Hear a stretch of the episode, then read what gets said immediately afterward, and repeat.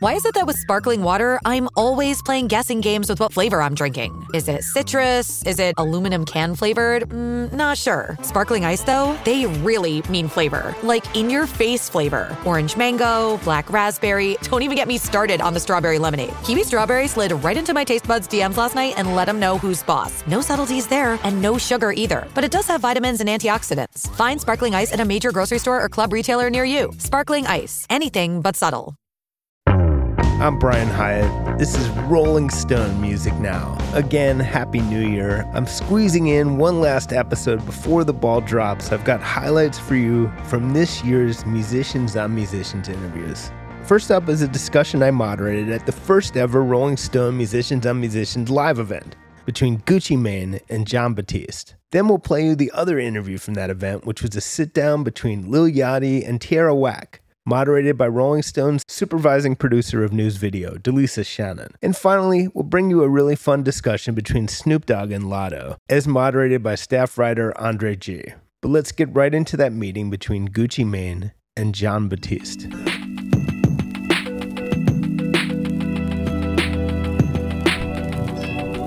Jon, you do a lot more than jazz, but you came from the world of jazz. And jazz and hip-hop, jazz and trap, one thing they have in common is improvisation. Gucci, I think it was around the time of East Atlanta six when you realized freestyling in the studio was the best way to create for you.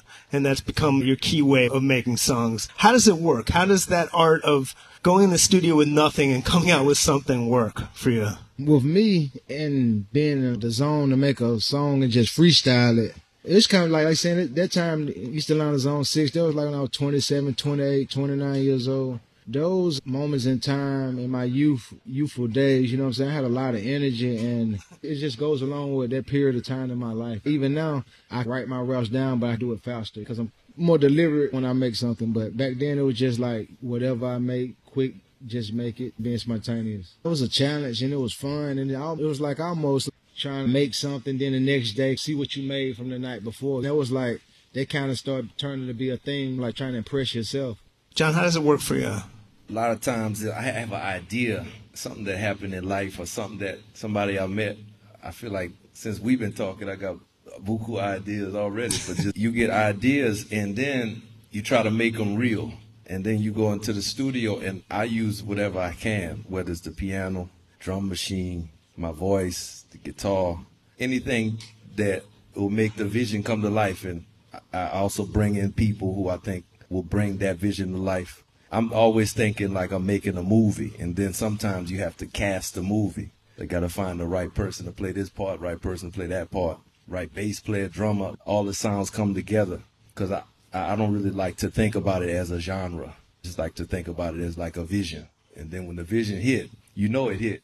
You know it. Jon, you also studied classical music. Was it clear to you early on that you wanted to be in something freer and more improvisational, or was there a moment when you realized that was the world you wanted to be in? I grew up, all of the, the musicians in my family, self-taught, street musicians, a lot of people who play music just for fun. And I went to school. I was the first person to go to college in my family for music. So I kind of, I, I felt like a fish out of water in that environment. But I stole a lot of stuff from it and put it with what I already had. And then that's when I started to build my own approach. I don't like to to, to think about it. It has to be intuitive. But I do learn from classical and learn from all the things that I've studied.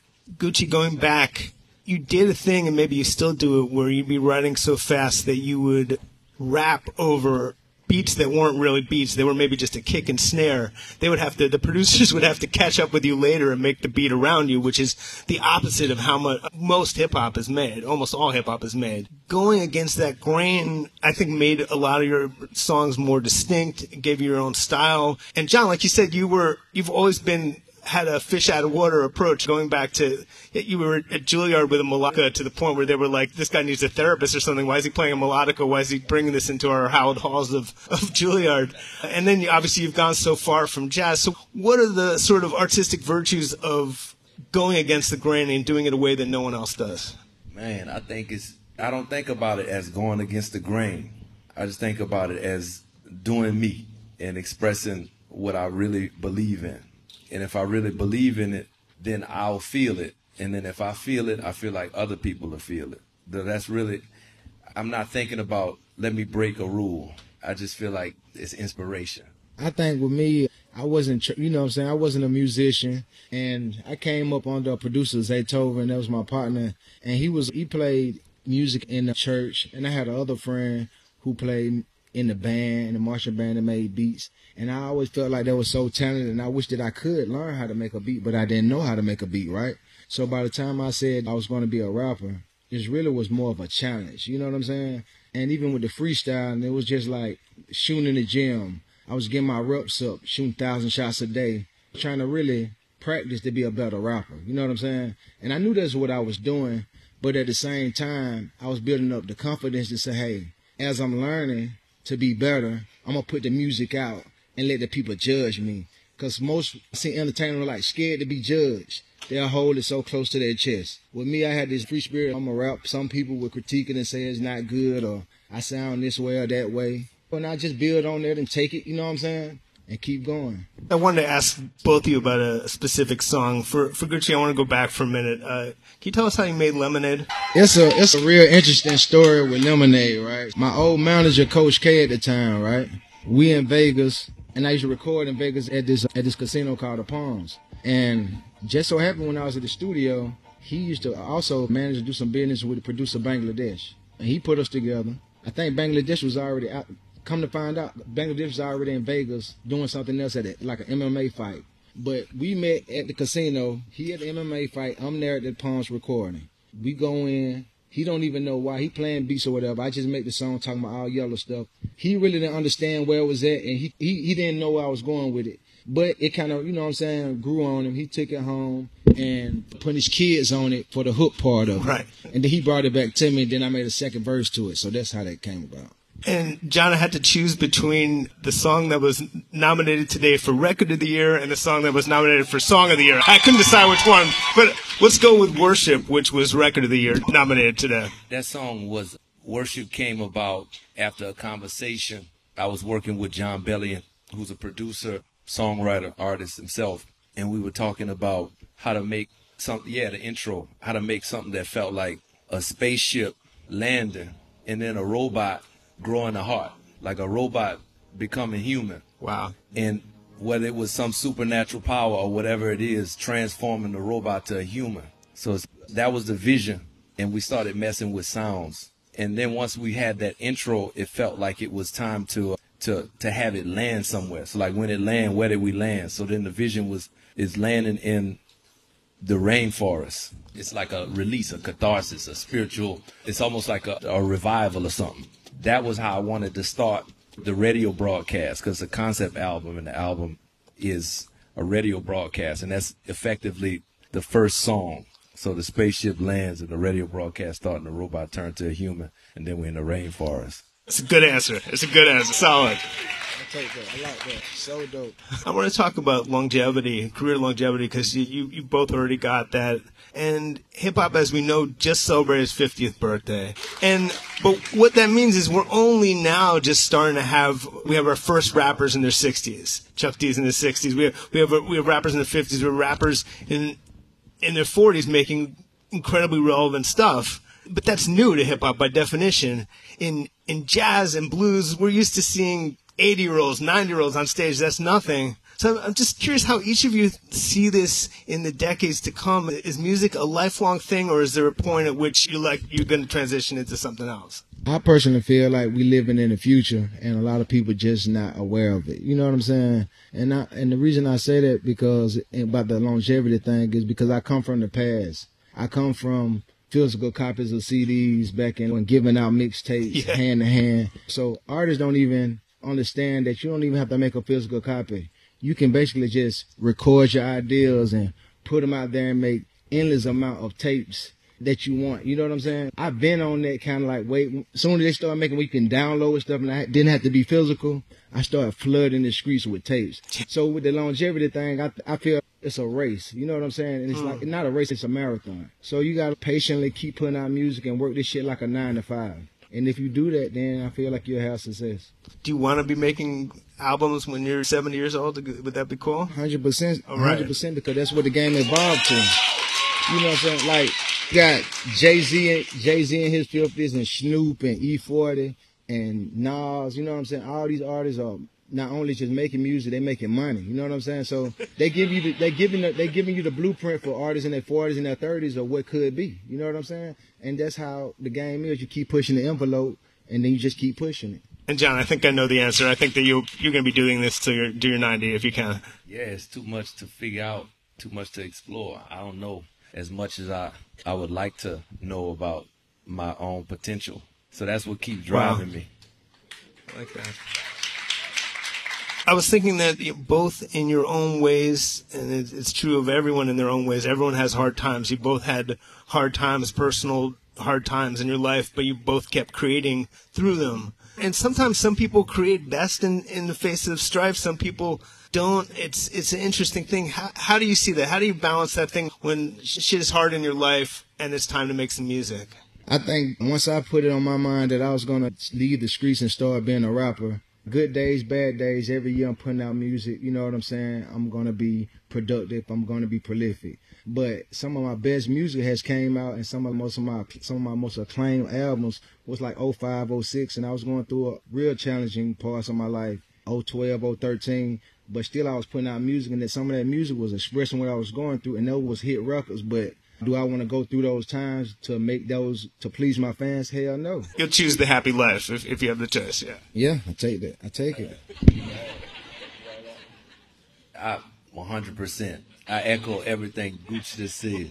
For real. I, I, I think hard times, it inspires you to make something that you wouldn't make if you wasn't under the pressure of that. But I also think you could make some great stuff and be super happy in your life. And, and I think that's a myth that I, I don't really, I don't buy into it. I, I think yeah. we got to stop that myth of the tortured artist having to be so under it. I agree with you. John, needless to say, the Grammys love you. It's no secret that Grammys and award ceremonies are, are slow to recognize a genre like trap, slow to catch up with hip-hop. But how important is that institutional recognition? The, the, the biggest blessing of recognition is when your peers respect what you do, and it feels like you add into the culture and you add into your time, your era, whatever period of time you're in. And ultimately, it's another way for the work to be recognized and for it to move people's lives and to affect people's lives. I think it's a great thing because it just elevates, if what you're doing is from a pure place, it just elevates it. And it allows for it to do what it do. And I believe in that. I, I think awards, making music for awards is not something that I ever did, or I wouldn't recommend doing that, whether you have them or not. You both done some acting, Gucci, Spring Breakers. I don't even know what to say. What do music and acting, what skills transfer back and forth, and what do you learn from one to the other that, that might be helpful? But still using your words and your voice, so you still remember your script and staying in character, and it's still being punctual, being on time. There's a lot of people involved. It's a teamwork thing that make it happen. It's got a lot of things just like being in the studio. Is it really true that during a certain scene in Spring Breakers, you were falling asleep and had to be woken yeah, up? I was full of that lean. I agree. It's discipline. Just showing up, doing doing your thing, and also being yourself. Finding, finding your own voice in it, because there's a script, and once you learn that, once you learn how to hit the lights right and the marks and just get a, get comfortable, then that's when you could discover some stuff. That's my favorite part, once to get past that initial learning and the discipline of, of being there and working on it, then you start discovering stuff. And that's like music. I think you said with Spike Lee, you, you were you were struck by his, his discipline and his precision. Oh, man. Ooh, that was, Spike is like a it's like military drill sergeant. He gets the most out of that crew and the actors. It was my first experience being on the set with Spike. This is back. I was maybe just even thinking about doing something like that because I'd done some stuff with Treme on H B O, the, the David Simon show. But that was, doing a movie is different. You got to wait a lot, and then you got to be on when it's time to hit. Yeah. You know, you got to be. And with Spike, you don't want to not be ready.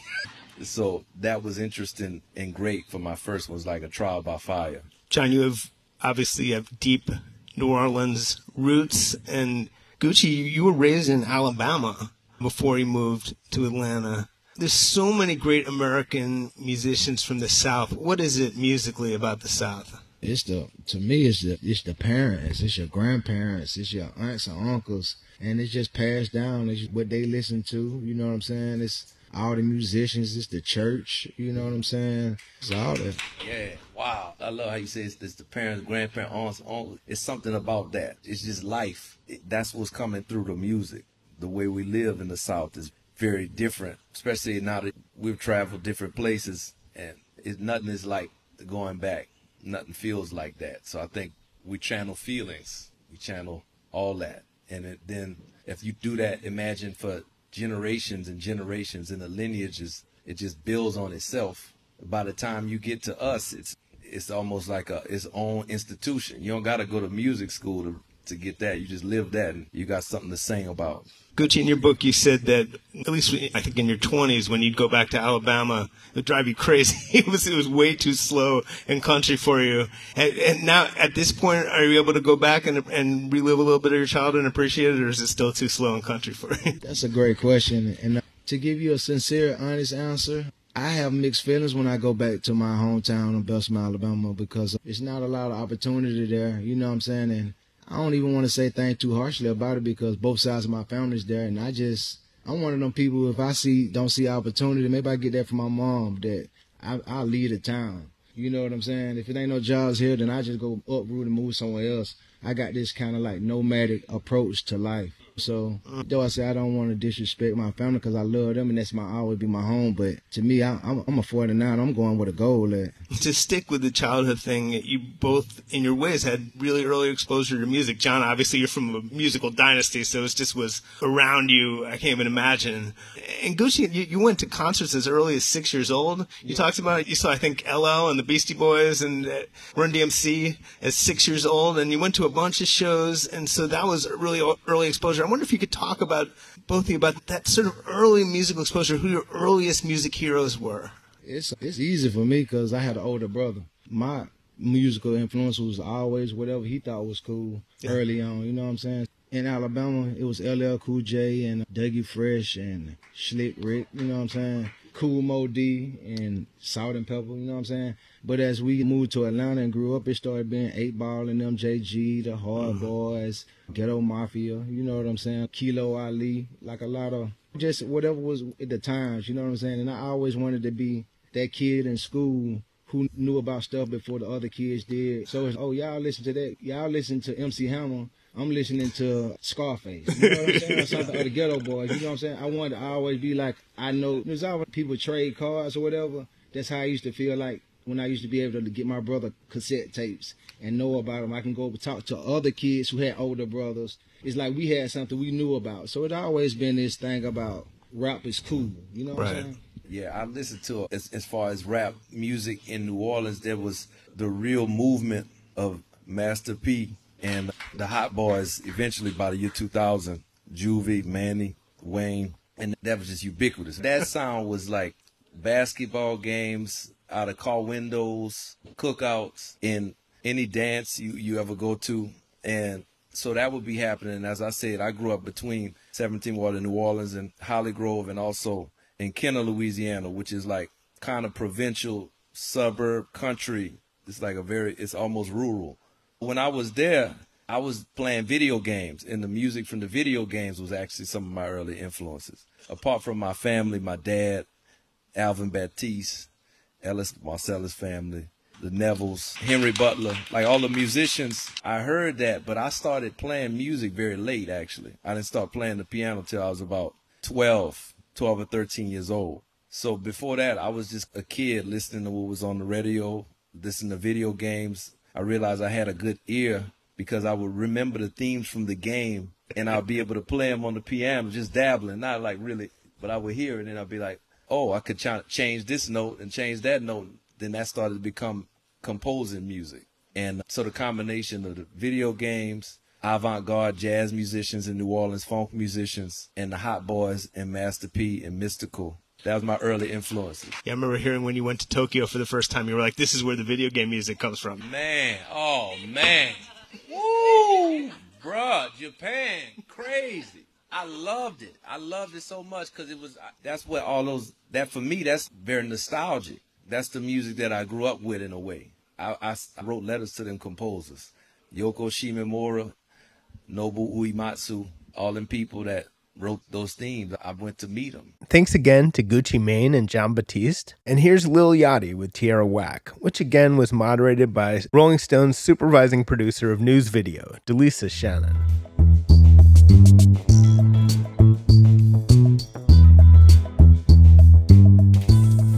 So I want to know about maybe a piece of art that transformed the way that you view your creative lens. For me, it's, it's, it's Pink Floyd's Dark Side of the Moon. That was the first time I heard that album. It altered my perspective on music in its entirety and just the way that, that as creators, is, I just felt like after hearing that album, it, it sunk into my brain that we are, we have been so limited with our content um, compared to the things that we are able to do.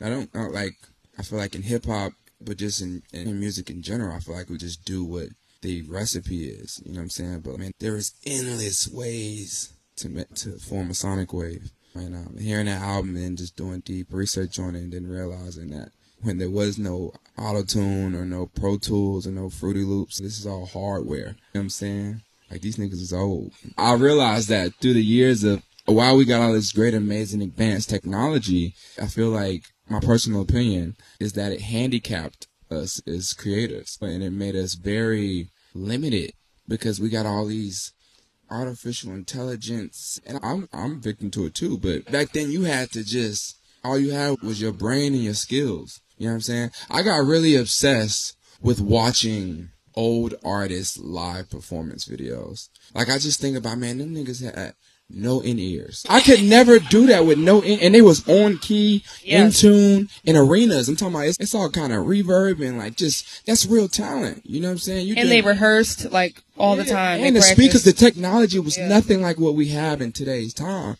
You know what I'm saying? Like, it was just raw talent. You know what I'm saying? And they, obviously, I'm sure the effort put towards the craft is three times more. I'm getting off topic. No, I'm following you. I'm thinking about Busta Rhymes, Gimme Some Mo. That that video, crazy. It makes you feel like it's slow-mo but fast-paced at the same time, and it just puts you in a trance. And you talked about, you spoke on uh, performances. Like, I used to watch all of Busta's live performances because that's the reason I get so animated. I get so crazy because people feel that. And you just got to be over the top and just turn it up. So definitely I got to give all a lot of credit to how I perform to Busta Rhymes. So, yeah. Are there any artists that you can think of right now when we're thinking about their whole career that you think of when you think about true creative evolution? Tyler. But I don't want to be Tyler. I just, I pull a lot of inspiration from his, like his, just how he hones in and like he caters. And when he, once like when he starts his era, he's in that era till it ends. And, and he takes us through each yeah, era. Like, absolutely. I feel like whatever he's on, I'm on it. From like, start we're to growing finish. With him. Yeah. And we slowly, we just grow with him. And we accept all of, we just accept him as a human, but he's an artist too. And uh, yeah, I think Tyler is the, that's the perfect answer. That kind of leads me into T D, which is one of my favorite songs off Lobo three. Yeah.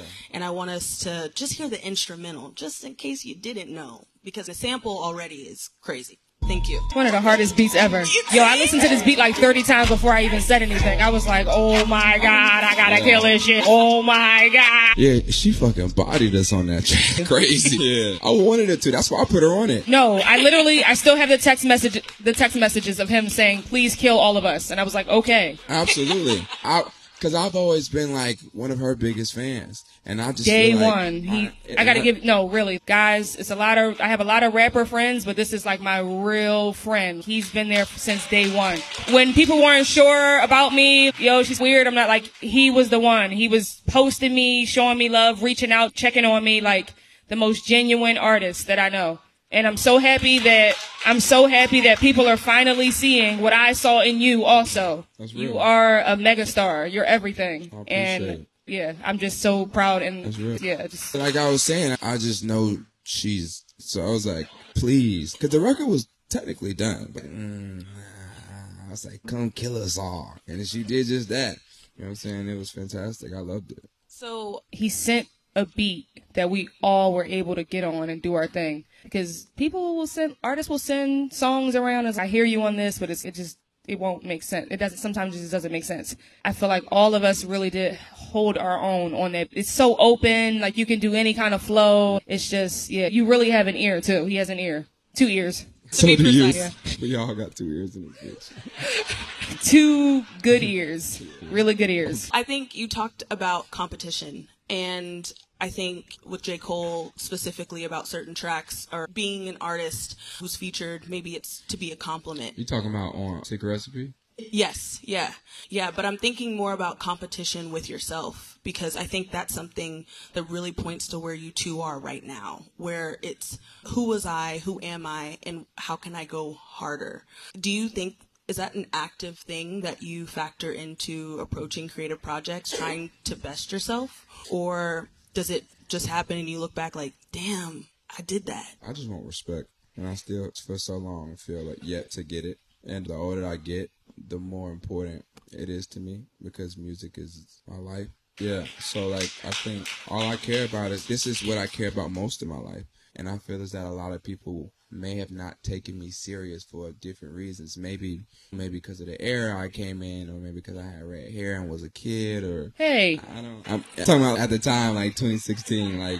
His red hair is so old news. Nah, I completely forgot you got red hair. Bringing it back. But I don't know what it is that... But I just feel like people always looked at or treated me like a kid, like some, like, kids bop rapper or some shit. I don't know, but I really do this shit. You know what I'm saying? I, and even if I don't... I was always the kid that, okay, cool... You think this trash? I'm gonna go. I'm gonna go fix it. I'm gonna go work on it. I'm gonna get better, and I'm gonna come back. What about this? But this one ain't. I bet. Hold on. You know what I'm saying? Practice that Allen Iverson post interview. Nah, I, I yes. for real, no for real. Though, I study this shit. I really study music, man. This shit is like everything from interviews to fucking co- concerts to fucking merch. I, I I study this shit, but just just to be fairly honest, it wasn't until I got a, a little older that I, I truly, to be honest, it wasn't until I fell in love with that Dark Side of the Moon album that I completely changed my perspective on creating music and creating albums in a whole. I always felt that, oh man, bringing back that experience is important.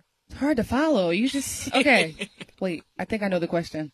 I just want to make music and art that I'm proud of. That's it. Just period. I hear, I can name Caught Out There by Khalees. I love that song. I wish I made it. If I can make a song and be like so proud of it that I can't believe that I made it, I'm good. I'm still, the deal is done. That's all I need. I just want to be proud of my own art. Hell yeah. That too. I used to, no, for real, let me tell you, let me tell you. I used to, I'm going to tell you. I damn, used to. Y'all, this is the true thing, right? I never would go outside. I never went to any events. I've never been to a fashion show. I never did any Paris Fashion Week, New York Fashion Week, and I'll tell you why. Because I would always go to events where I'd go out, and people would say to me, oh, man, Yachty, man, I love your music, bro. And I should be like, what song? Because I don't, I didn't even, at the time, I didn't love my music. So I'm like, how you, so I stopped going out. I never went out because I was, not, I, oh, I would feel like I'm in a room with all these artists, and they all respect each other. And I feel like no one respects me because I don't have a catalog that that's maybe up to par with them. So I just stopped going out. And I was like, man, I gotta, I need to make an album that I respect and that people respect and that I'm proud of, and I can really hold my nuts. You know what I'm saying? Really be like, yeah, I made this shit. I can go in any room and, hey, what's up? How y'all doing? And they say, man, I love what you did. I'm like, I know. You know what I'm saying? Because I do too. You know what I'm saying? And, and know it and really understand it and know they not just saying some shit. And people say some shit. They be like, oh man, y'all yeah, fuck with your shit. You don't fuck with my shit. You just know who I am. You know what I'm saying? To be real. But I hated that feeling. I wanted to feel like, nah, I'm doing some, I'm contributing some good shit to the world. Good art. That was my switch. It all hit me at the same time, but yeah. Where do you think hip-hop is right now, looking at this love that you two share? It's very diverse. You can do whatever you want. You can be whoever you want. It's just freedom. That shit sucks. No, okay, let's dispel this. Man, no, hold on. Let's, let's talk about it. it. Let's talk about it. The place that hip-hop is in right now is a terrible place. What, what are we talking okay, about? But you're looking at it glass half empty. No, hip-hop is hip-hop, but you asked me where is hip-hop right now? And the state of hip-hop right now is a lot of imitation. It's a lot of quick, low-quality music being put out. It's a lot of trendy. You know what I'm saying? It's it's it's a lot less risk-taking. It's a lot less originality. You know what I'm saying? It's, it's a lot less people taking risk. So safe. I'd rather take the risk and take the L. I love that. Always. But I think there are people doing that. I think you're doing that. Hip-hop as a whole, is you, you, you just named two people. You tell us. about who's the, exciting. The, the artists who are, are who are really pushing the culture and, and trying to be original and really trying to take risks. Without naming Tyler. Honestly, one of my favorites is Jid right now. I love Jid. I love Jid. I, I don't know. I, Jid is oh. such a beautiful person. He is such a... He got the spirit of a real Atlanta Negro. True. And, yes. and he is such a good, kind person. And he was one of... I don't know. He just always embraced me with, like, open arms. I, I got nothing but respect for Jid. And he's... I've never heard a bad verse from Jid ever. Cool. Hey, it's Kaylee Cuoco for Priceline. Ready to go to your happy place for a happy price? Well, why didn't you say so? Just download the Priceline app right now and save up to sixty percent on hotels. So whether it's Cousin Kevin's Kazoo Concert in Kansas City, go Kevin, or Becky's Bachelorette Bash in Bermuda, you never have to miss a trip ever again. So download the Priceline app today. Your savings are waiting. Go to your happy place for a happy price. Go to your happy price, Priceline. Another day is here, and you're ready for it. What to wear? Check. Breakfast, lunch, and dinner? Check. Planning for what's next and how to save for it? That's where Bank of America can help. For your financial to-dos, Bank of America has experts ready to help get you closer to your goals. Get started at one of our local financial centers or twenty-four seven in our mobile banking app. Find a location near you at bankofamerica.com slash talk to us. What would you like the power to do? Mobile banking requires downloading the app and is only available for select devices. Message and data rates may apply. Bank of America N A, member F D I C. With Kizikans free shoes, motion sounds something like this. Kizik helps you experience the magic of motion. With over two hundred patents and easy on, easy off technology, you'll never have to touch your shoes again. There are hundreds of styles and colors, plus a squish like nothing you've ever felt. For a limited time, get a free pair of socks with your first order at kizik.com slash socks. When you need mealtime inspiration, it's worth shopping Kroger, where you'll find over thirty thousand mouthwatering choices that excite your inner foodie. And no matter what tasty choice you make, you'll enjoy our everyday low prices, plus extra ways to save, like digital coupons worth over six hundred dollars each week. You can also save up to one dollar off per gallon at the pump with fuel points. More savings and more inspiring flavors make shopping Kroger worth it every time. Kroger, fresh for everyone. Fuel restrictions apply. I want to talk about being a woman in hip hop. Okay. And, and not only being a not only being a woman in hip hop, you're a dark skinned woman in hip hop. You know? And praise to that. But I just want to talk about what comes with that. I, I was on a plane coming this morning. I was just thinking about. I feel like being a dark skinned woman in hip hop. It it gives you certain obstacles that I think if you was like light skinned. Where's your standpoint on it? Do you feel as if niggas be playing with you? Do you feel like, do you feel as if... Nobody, everybody knows I can out-rap almost everybody. No, no, but I know... I, everybody know that. I, I, of course, but... but it's see, hard for me not to hold the mic like I'm ready to rap. I'm ready to, yo, what's up, y'all? I'm but, ready to, yo, check the rhyme. But I'm trying to be a lady and be like, yeah. But so unfortunately, do you, I, unfortunately, don't, do you feel like a lot of the artists in hip-hop nowadays, I feel like sometimes it's not even about talent. It's not even about skill. That's true. Because it's one hundred percent. I don't know who I, what woman could rap better. I don't. I personally don't know one that could rap better than you. But it seems like, yeah, I'm saying rap better than her. I don't know one who can. But yeah, exactly. But with that, do you ever feel like something ain't adding up? Because I do. Sometimes, but not for the most part. I think sometimes people force that on me. Like that question that you did. I get asked that often. And, um, baby, the people love me. The brands, they, yeah. I be on everything. Yeah. Listen. That's good. They love Whack. So, I'm following your footsteps. Yeah. You were one of the first rappers, especially, what was that? What, what uh, year X X L was that? twenty sixteen. twenty sixteen. You've got good memory. twenty sixteen. Yeah, you were one of the, you were one of the, rap, you were the best rapper on that cover, if I'm being all the way honest. You were able to keep a clean image. You weren't really promoting drugs or violence or any any of that. You were literally my twin. And I'm doing the same thing as yeah. you. And I think that's why we're here. It all it just all makes sense. I'm just being true to myself. And I think the people who accept me and respect me, like, we, we, we just, I don't know, it just works. Do you think not doing that, like, not talking about those things makes it, like, harder? Like for me, I tell you, talking about I don't. Come on, if I But God, well, I'm only asking because for me and my career, when I was younger, right, when I was eighteen and nineteen, the, my the people that I looked up to growing up. My mom is a really strong, independent woman. She's black, of course, black, strong, independent woman. Yeah, she worked hard. She wasn't a slut. She wasn't selling her body, showing her body. I had a perfect role model, you know what I'm saying? And then musically, Lauryn Hill was my everything. I'm just following the people I look up to. That's it. What I was trying to say to you is that when I was eighteen years old, right? And it's like yesterday. twenty-six. I'm twelve, eight years ago almost. Almost eight years ago, okay? It's been a long time. I'm still here, by the way. Yeah, exactly. They said I had one song. When I was younger and coming up to class, I had glorified drugs, face tats, fucking, I mean, everything under the book, you know what I'm saying? And and what I learned as I got older is that my fan base, I'm grateful for my fan base I have. It's, it's a huge fan base and the love is real, but I always realized that I never had the fan base of certain peers because I didn't glorify negativity. I didn't glorify just things that I didn't stand by. And so I was asked, I, what I was just trying to see is if you felt like that was something you, because you don't like glorify like shaking big booty. But, but I'm like saying, do you see any, did you too see any of those challenges? Or are you like, nah, not really? No. If I'm just being myself and following my own path, I can't see anything else. I'm just focused on me and having fun and being myself. Yeah, I love it. I was just asking. And let me ju- just justify. My mom is a very respectable woman. I love her so much. She's my everything. She's my hero. All I'm saying is I had a great role model growing up, and that's why I'm on this straight path. It's so crazy, though. I feel like a lot of artists have great role models. Just be That's like, not true. Not all of them, but I feel like there. I guarantee you there's a lot of artists that make crazy songs that have good role models. By the way, I was snubbed on a Grammy nomination today. The fuck is y'all clapping Let's for? Talk about I, it. I was snubbed. The fuck? Fuck y'all. I was it's snubbed. True. Y'all supposed to boo. It's true. Exactly. Boo.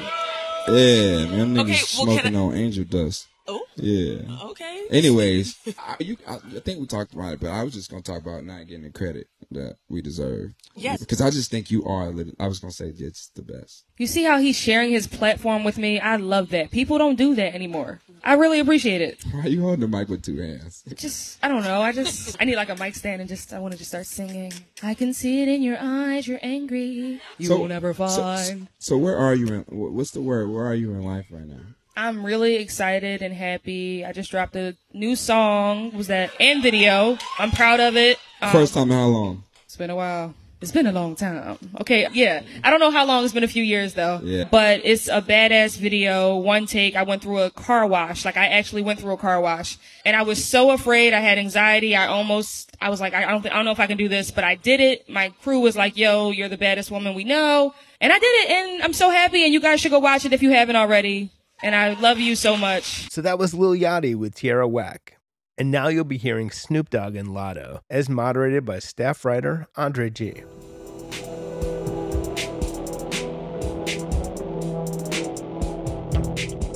First time, me and Rolling Stones had an encounter. It was Jimmy Iovine that was getting at me and Doctor Dre about being on the cover, right? So at the time, I'm a hip-hop artist. I'm gangster with this shit. I'm like, man, fuck the Rolling Stones. Nigga, I want to be on the motherfucking Source magazine. And Jimmy was like, no, you just don't understand that the, the Rolling Stones is the biggest shit ever. It's, mm-hmm. You guys are like Keith and Mick. I'm like, what the fuck is Keith and Mick, nigga? So I end up doing this shit, right? So the day I do it, put my shit in some pigtails, like on some stupid gangster shit. Mm-hmm. Like, all right, since y'all want me on the cup, I'm going to be a real nigga on the cup. Pigtails, G shit, take a little quick little picture. When that shit come out, a week later, my record sold a million more fucking copies. No cap, he just told me this story. To a whole different demographic. I had to go tell Jimmy Iovine, I'm sorry. What other cover would you like for me to take? Yep, no cap, because we come from a different world. And now you got my mama, white lady from Ohio. That's my celebrity crush. That's what the Rolling Stones did. No I'm cap. Sure she didn't discover me in no motherfucking Source. No cap. I want to tell you how I discovered you. Okay. I told you this off camera, but you my mama's biggest celebrity, not even biggest, only celebrity crush since a kid. So I got put on to you as like, my mama's celebrity crush. And then I'm like, wait, hold on, this a whole ass legend. Wait, hold on, ma. What you know? So mama put you up on the dog. You feel me? Mama put me up on it, for That's sure. That's gangster shit right mama there. Mama put me up you on it. You gotta love it. Shout out to Misty. Yeah, man. Misty, Misty, and then my daddy was like, "Hold on, let me put you down." My daddy like a hip hop head, right. And he loved. Oddly enough, he loved West Coast. Coast. He from Ohio, so maybe like Midwest. Midwest yeah. yeah, West Coast, they be like. But yeah, he put me down. So he listened to it too? Yeah, hell yeah. Hell yeah. That shit. So you was mm-hmm. groomed you, in, in this hip-hop.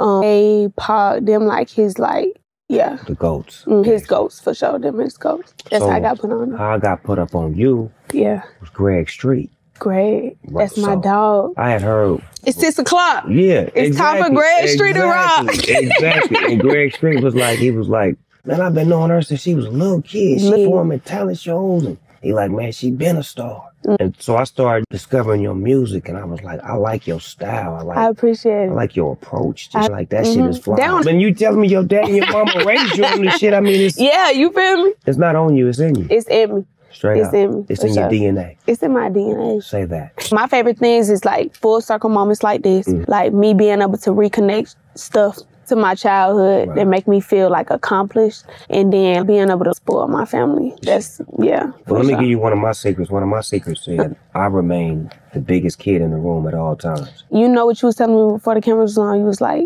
have fun. Just have fun. That's the kid in you. Because the kid in you can't believe that, look at where you at. Look at oh, what God. you're doing. So continue to be that kid so you can keep making it about fun. Yeah. And somebody told me, they was like, whenever you're not having fun no more, stop it. You got to figure out what's stopping your fun. Stop it, take a chill break, and figure out what you got to change, because you're supposed to have fun. We blessed to be able to do a job that's like fun. I'm feeding my family off of like having fun. There's two funds that's the most important funds in the world. Funds that you make off of the fun that you have. Funds. If you could go back and change anything that you did, what would you change? Honestly, I've been asked that question probably about fifty times, and the answer is always the same. I wouldn't change a motherfucking thing. Really? I love it the way it is. Yeah. The good times, because it's all about you. Your all story. That shit, it made me who I am. It mm-hmm. sculpted me to the man that I became. You know? See, I'm in my head. I'm like, oh, I wish I would have did this. I wish I would have. I need to like more just bask in the moment and just appreciate. You get where the, you got. You didn't get where you got with that attitude. Like the once you hit a new level, it just be new level, new devil. I say it to you like this: if yeah. you're doing what you're supposed to do, niggas supposed to hate.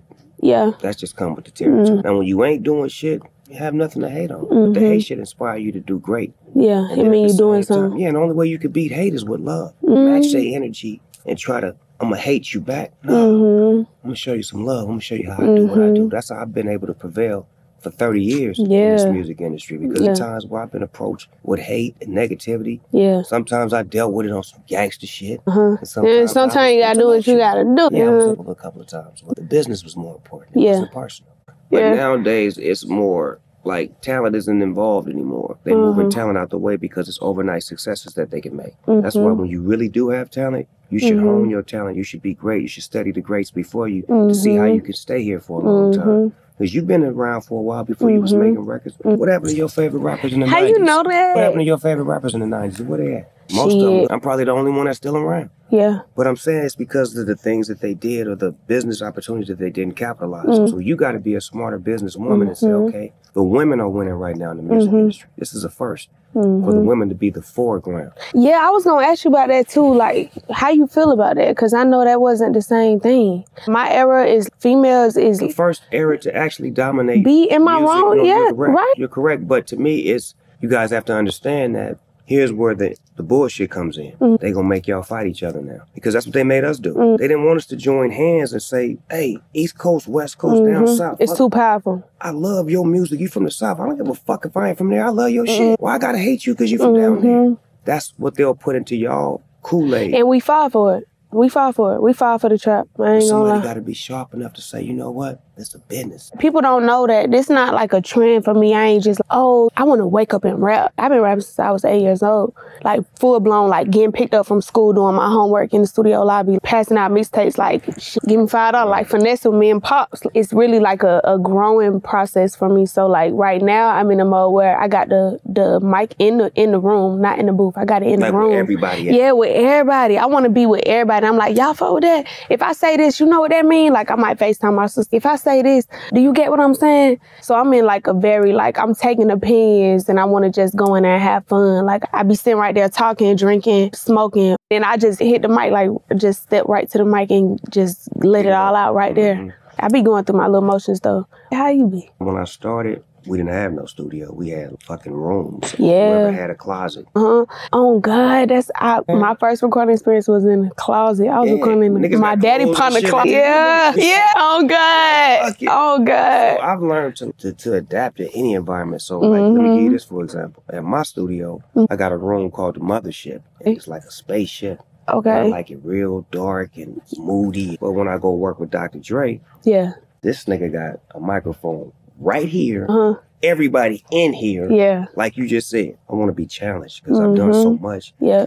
And I've, you know, recreated myself so many different times. Mm, that you have. Yes. What challenge am I up yep. to now? Can mm-hmm. produce me, mm-hmm. make me better, mm-hmm. to where I don't have to think of everything or say everything, but just sit back and let you produce me. Yeah, I'm getting into that now too. I'm like building my little team, my comfort zone, like people who bring out the best work of me. Mm-hmm. Yeah. Your inner circle, you're supposed to always have people around you better than you. Man, what? So that way you can continue to get better. I'm learning the importance of that now too. And every everybody's feel they should be the best. I seen your glam squad. Let me give them a shout out. Got your shit on. That's one of the steps. Mm-hmm. To being a superstar. You gotta let me know what your favorite memories is, or like your best just experience, like with your first around around your first breakout, first album, first show, first everything. I had just did the, the Chronic with Doctor Dre, right? Mm-hmm. So that was his record, but it was like the biggest record in the world. Yeah. So everybody was waiting on my shit. So for me to be able to go to the studio and do it, and then he brought L L Cool J in mm-hmm. one day to hear one of the songs. And it fucked me up because I was like, L L Cool J is the greatest motherfucking rapper in the world. Yeah. He out here listening to my shit, yeah. and he liked it. Mm-hmm. So that was like a, a moment for me. And then just being able to like have my own record. As a kid, I dreamed of having a fucking record with me on it from mm-hmm. top to bottom, doing the skits, the rapping, mm-hmm. the talking, this. And just to be able to do it with my family, I had cousins, I had my homeboys, I had Doctor Dre, I had my best friends. It was just the best feeling in the world. The niggas that I started with. That mm-hmm. when I didn't know how to rap good, I started off as a songwriter. For real? Yeah, writing for Doctor Dre and writing for myself mm-hmm. on the Chronic album. Uh, Deep Cover was the first song that I wrote. And then G-Thing, Dre Day, and on and yeah, on. But it was like being a writer first. Mm-hmm. I want you to win. You the star. And then it was like, shit, it's your turn for your album. Mm-hmm. So it immediately turned for me writing for someone else to I got to write for myself. Better than I wrote for him. Mm-hmm. But the level that I wrote for him is so fucking high, I'm gonna really have to do what but I do. In the work. Yeah, I went on a mission like, what kind of songs have never been written before? What kind of songs in hip hop have never been remade? I was the first mm-hmm. rapper to actually remake another rapper's song, mm-hmm. Lottie Dottie, with mm-hmm. Rick and Doug Fresh. Remade that, put that on my record. Then Doctor Dre was bringing in instrumentation. It was a lot, like I listened to seventies music. So I'm like, I want funk in my shit. I yeah. love Players and Pimp movies. Yeah. So I want all of that shit in my shit. And it was all a part of me. I have to write this so you can see what I want projected. Mm-hmm. So give me your first album. Okay, my first album. My first album was me. I'm not gonna lie, it was a little different for me. I'm like, I'm what, twenty, twenty-one maybe? Figuring it out. Like, I'm like, okay, boom, just signed my first major deal in the midst of pandemic and stuff too. Mm. So that was like crazy. I'm recording a debut album and the studio saying, oh, only two people can be in the room. And I'm like, shit, that's me and a producer. What about my yeah, sister, my, my energy, people? Yeah. You know what I'm saying? So in the midst of all that, choosing beats without the producers being there because it ain't enough room, capacity, they like tripping, whatever. It was fun, but it was a lot of restrictions. Beauty in the process, I guess. I'm learning like the importance of energy and just feeling like you that girl. So when you get in that booth, the confidence is just breathing through the mute. Man, we what? We can hear it. We can feel it. Mm. We're supposed to feel how confident mm. is when you speak. Mm-hmm. Real shit. You got one favorite studio session? One that stand out to me is when me, Pharrell, and Stevie Wonder was in the studio. And, uh, I ain't met Stevie, but I met P, and he P. Oh, you know I smoke. I be smoking. Yeah. Smoking. We in a little ass room. Mm. Stevie Wonder come. Pharrell sitting next to me. He just he didn't got high. He got a secondhand smoke. Yeah. Now Stevie in the booth, so he in there. I'm like, whoa. And Pharrell ain't saying shit. Yeah. So Stevie and that motherfucker like trying to figure out what to do. So yeah. I'm like, Pharrell, produce this nigga. And he, yeah. I'm like, nigga, he produce stuck. this nigga. This nigga so high. He leaves Stevie what and don't give him no direction. He's stuck. And I'm trying to tell Stevie what to do. I don't know. He's stuck. I don't know what the fuck I'm doing. I told the nigga just play anything. Yeah. When we finished. Pharrell took all of the good shit that he played, cause mm. the harmonica, singing mm-hmm. and shit, and it ended up working. But it was like funny to me that This nigga been around me this long. Yeah. Today he finally gets so high. They leave. He done, he done left. They left the nigga in there where he had to walk out by himself. Stop playing. Like, Stop playing. This shit That's what's up. Y'all ain't had no camera in there? Hell. Oh, man. Y'all supposed to have right a camera. Here. Yeah. Oh, Lord. P Player. I had I did a session, a week of sessions with him in Miami. And I just kept telling him, like, what made you want to fuck with me? I got the call. You want me to come to Miami and work with you? But, like, why me? And he was just like, I fuck with you. Like, I love meeting, like, what y'all don't know is someone new stepping into the scene. It feels... It's like, it's undescribable, indescribable, whatever the word is, to be embraced by people who have already made it in your lane, like people who you aspire to be like. So, you know, it is that the same way you feel about us. I it's came, vice versa. Yeah, when I came yeah. in, when I came in, it was people like James Brown, Ron Hyatt, mm-hmm. Roger Troutman. These is people that embrace me, George mm-hmm. Clinton, Bootsy Collins. Mm-hmm. They like embraced me mm-hmm. the way we embracing you. Mm-hmm. And it was strange to me because it's like I grew up off of that music. Man, and I'm what? Trying to be them, and then all of a sudden they know who I am. Yeah. Like, that'd be crazy. Like a real full circle moment, like mind blowing, where you gotta like damn near pinch yourself, like it is really happening. Look, I sat down with James Brown for about three hours. Right? Crazy. So James Brown is telling me, this is like maybe twenty years ago. He telling me, Snoopy, you're going to be the hardest working man in show business. You're going to be this. You're going to... He just telling me all this shit and I'm mm-hmm. listening to him. The most important shit he said to me was he said, Snoopy, your hair is your script. Yeah. Whatever you don't, you ever cut your hair. Yeah, that's you. That's what James Brown uh-huh. he telling me, as long as your hair grow, as long as you're going to be in this game. Yeah. But he telling me this shit. I'm listening to him talking. I can't figure it out. Yeah. While he's saying it. But as he passed away, and I see me become the hardest working man in the show business and doing all the great things that he said I would be doing with the kids, with positive mm-hmm. work, with creating opportunities, branding, marketing, all this shit mm-hmm. that he said. It's like I was touched mm-hmm. because he embraced me, just mm-hmm. like I'm embracing you. Mm-hmm. And I'm not just saying. me. Like, I be seeing you embrace people, and that shit mean the world to us. Like, when you coming in, especially, like, now it don't be, I, at least from my perspective, it don't be the same. Like, where everybody just, like, open arms. So that type shit, that be real motivation to come into somebody else's world, and they like, yeah, you doing your thing. I know you. Motherfucker be acting like they don't know who you is, or they don't know your song, whatever. That shit alone, you singing my song, rock my world. But that's what you did. You put that work in. You mm-hmm. made it that good to where I had to check. It and one day, good. one day, I'm, I hope to have longevity like no, you. Your hair growing. Hey, baby, man, I ain't coming. Yeah, ain't coming. Let it ride. Let it ride. Drop that on. And that's our show. We'll be back next week. In the meantime, subscribe to Rolling Stone Music Now wherever you get your podcasts. And please leave us five stars and a nice review on Apple Podcasts and Spotify, because that's always appreciated. But as always, thanks so much for listening, and we will see you next week.